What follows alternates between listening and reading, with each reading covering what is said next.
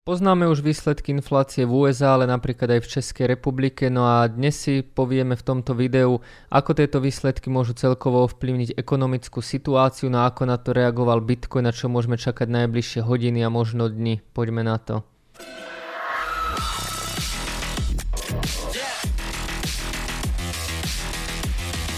Ak sa vám tieto videá páčia, dajte like, dajte odber, budem za to veľmi rád. No a my už poďme na tie výsledky inflácie. Tak, čo sa týka výsledkov inflácie, čakali sme do 14.35, aktuálne 14.45, čiže tie výsledky inflácie sú naozaj 15 minút staré. Ja takéto udalosti sledujem na Forex Factory,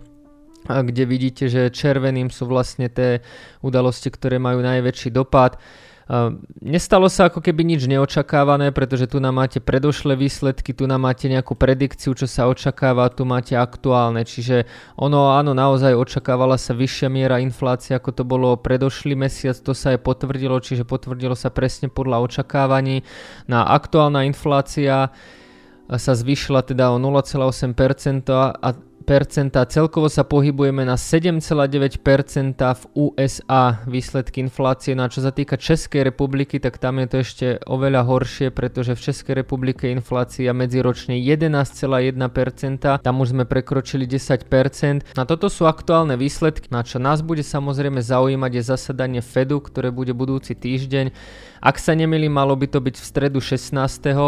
A toto marcové zasadnutie Fedu je práve veľmi kľúčové z hľadiska toho, že práve tu na by sa mali prvýkrát po marci 2020 zdvihnúť úrokové sadzby a dosť sa práve čakalo aj na tieto výsledky inflácie. Ja nejdem teraz nejako eh, taktizovať alebo snažiť sa predikovať, že či ten Fed zvýši tie sadzby alebo nezvýši, ale na to si pozvem hostia ekonóma Lukáša Kovandu, takže buď sobotu alebo v nedeľu večer vyjde jeden taký väčší rozhovor s Lukášom Kovandom, kde budeme práve hovoriť o inflácii, o Fede, o úrokoch a dáme si nejakú aktuálnu situáciu, čiže ja sa tejto téme momentálne vyhnem.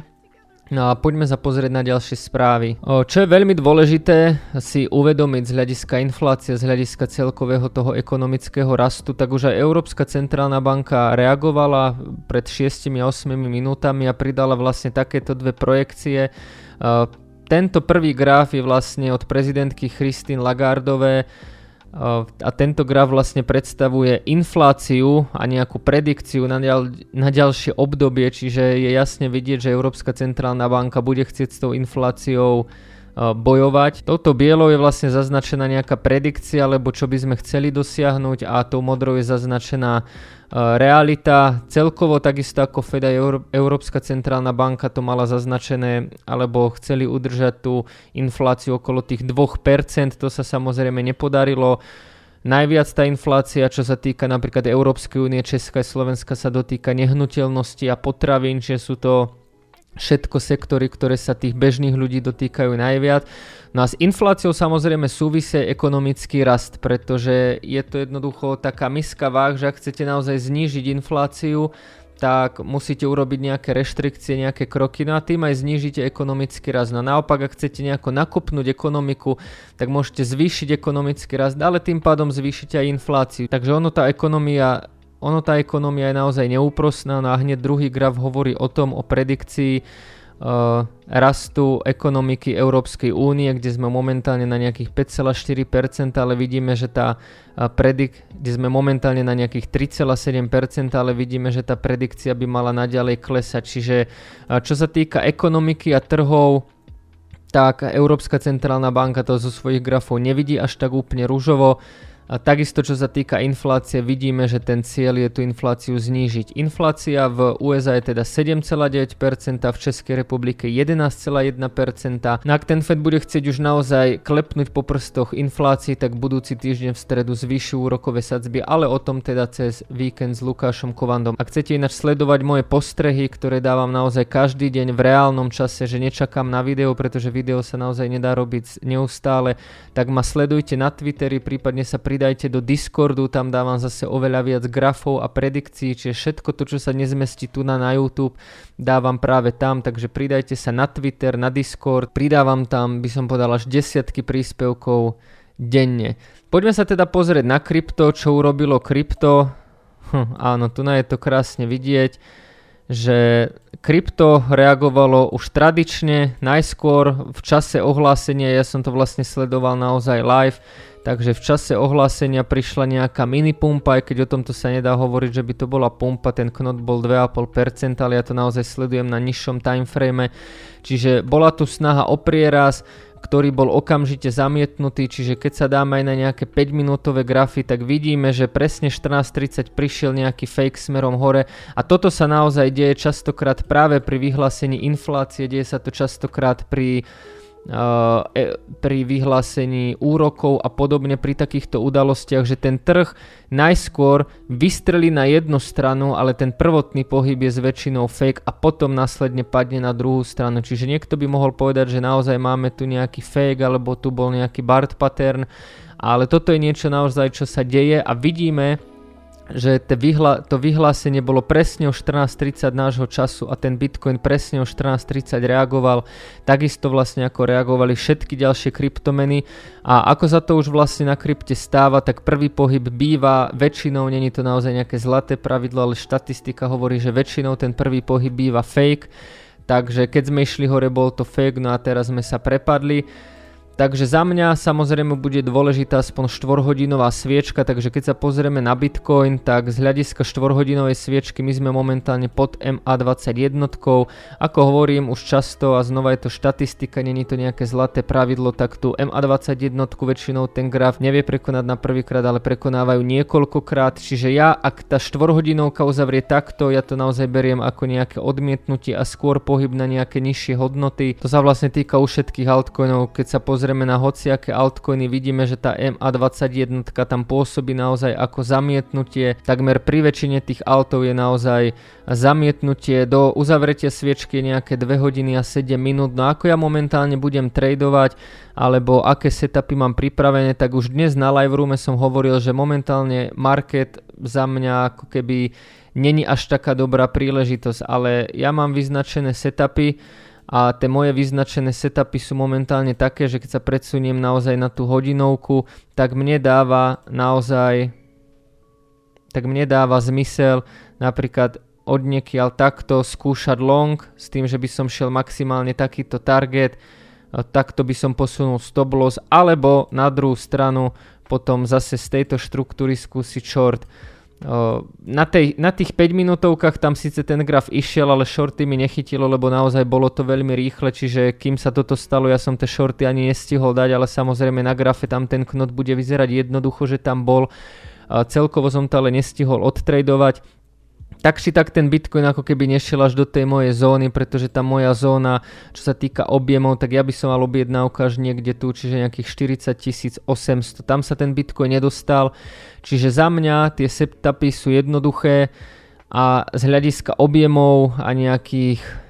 nejakého volume priestoru a likvidity by som šiel buď takýto long, alebo ak sa ten coin naozaj otrhne, tak tu by som na druhú stranu skúšal shorty, buď tu, alebo až o level vyššie niekde tu. Nenastavoval by som tam limitky, na noc určite nie, cez deň ešte možno a buď by som tú limitku posunul, to by záležalo vlastne od toho, či tam príde odmietnutie, ale takto by som momentálne ja osobne odtradoval Bitcoin. Veľmi bude naozaj záležať práve od tej 4-hodinovej sviečky, ako ju dokážeme uzavrieť. Máme na to ešte 2 hodiny a 5 minút. Čo sa týka celkovo Bitcoinu, tak vidíte, že stále sme v tomto triangli, v pre ten triangel sú naozaj typické veľmi rýchle pohyby hore, veľmi rýchle pohyby dole. Myslím si, že ešte nejaký čas budeme v tomto range, potom naozaj môžeme očakávať nejaký prieraz. No a čo sa týka toho prierazu, ani ten prieraz ešte nemusí rozhodnúť, pretože ak by som bol napríklad veleryba, tak to urobím kľudne tak, že vyženiem ten bitcoin hore a potom to akože celé zostrelím. A ono, vy si teraz môžete povedať, že je to manipulácia alebo nejaká pasť, ale vo svojej podstate to není pas, lebo keď sa znova vrátime k tým objemom a k tej likvidite a vlastne ten trh sa naozaj posúva od likvidity k likvidite, tak celé je to o tom, že ak tie veleryby to chcú poslať dole a dajme tomu, že tá cieľová stanica je, ja neviem, niekde tu, to si teraz vymýšľam, je to príklad a cieľová stanica je tu a proste nejde to, pretože stále tu na to niekto nakupuje a nejde to ako keby jednoducho poslať dole, nie sú na to objemy a podobne, tak najlepšie pre tú velerybu je urobiť čo? No najlepšie je poslať to niekde tu, do tejto zóny, kde je proste likvidita. Tu na vznikne enormné množstvo longov, každý to bude brať ako OK, konečne sme prerazili rezistenciu, konečne sme prerazili triangl, je to potvrdené, ideme hore a potom stačí už len tie longy zlikvidovať a máme palivo proste na ďalší pokles, čiže a to isté sa vlastne deje naopak, hej, čiže to isté sa deje vlastne v smere dole, že dajme tomu, ak tá cieľová stanica, kde sa máme dostať a kde tie veľryby sa napríklad chcú dostať je tu, a tu na to bude stále niekto shortovať a proste ten graf nepôjde hore, no tak tie veľryby spravia toto. Tu nás samozrejme každý pôjde do shortu, lebo si povie, OK, je to potvrdené,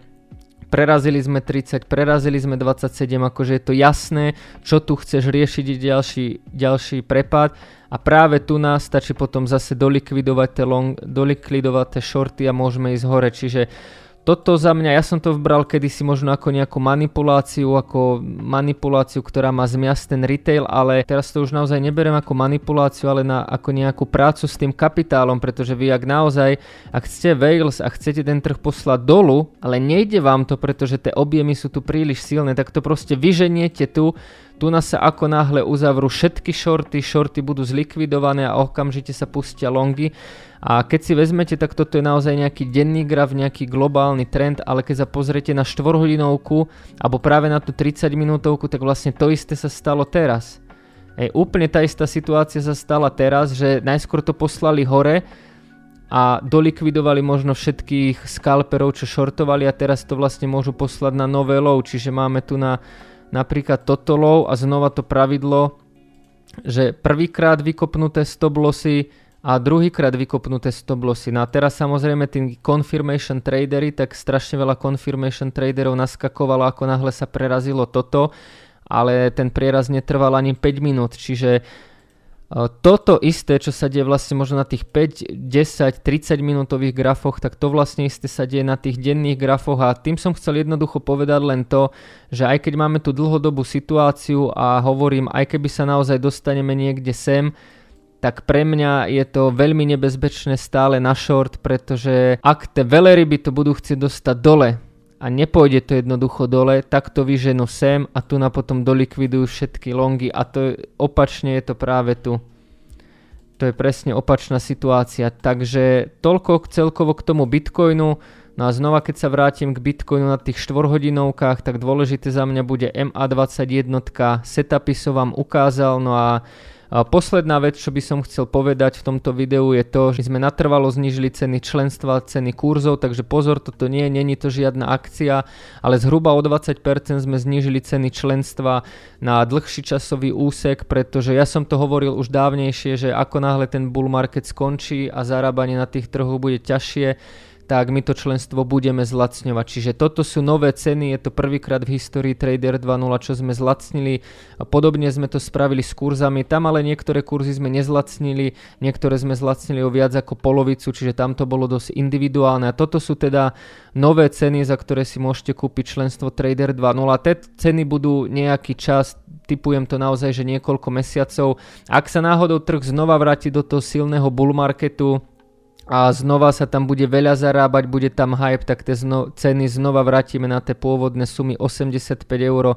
a tak ďalej. Ale momentálne za tejto situácie toto sú nové ceny a ide nám jednoducho o to, aby ste tie informácie mali dostupnejšie, lacnejšie a je to niečo, čo som hovoril už, už v bull markete, že ako náhle sa ten trh pokazí, tak nemám problém to členstvo zlacniť a to sa práve aj deje. To by bolo odo mňa všetko, ja si nejaké ďalšie prekvapenia pre vás prichystám v zajtrašom videu, no a cez víkend sa môžete práve tešiť na rozhovor s Lukášom Kovandom a tam úplne do detailu preberieme práve tú infláciu FED a aký to môže mať dopad. Ahojte.